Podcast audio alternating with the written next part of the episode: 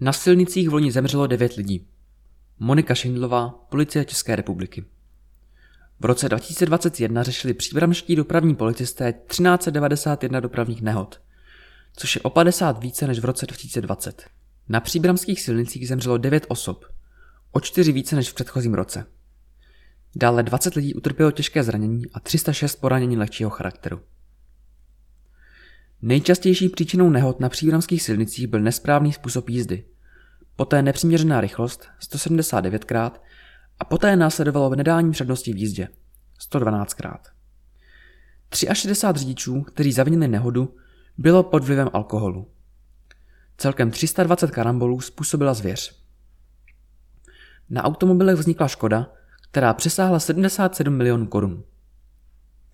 V prosinci se stalo 121 nehod. Zemřeli tři lidé, dva utrpěli těžké zranění a 23 osob lehká poranění. Škoda na vozidlech činila téměř 7 milionů korun.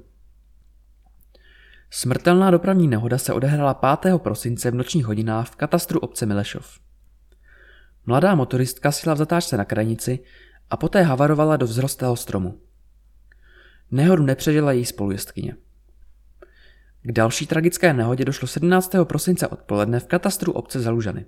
Řidič osobního vozidla dostal po projetí zatáčky na mokré vozovce Smyk a přejel do protisměru, kde čelně narazil do protijedoucího automobilu, ve kterém seděly dvě osoby.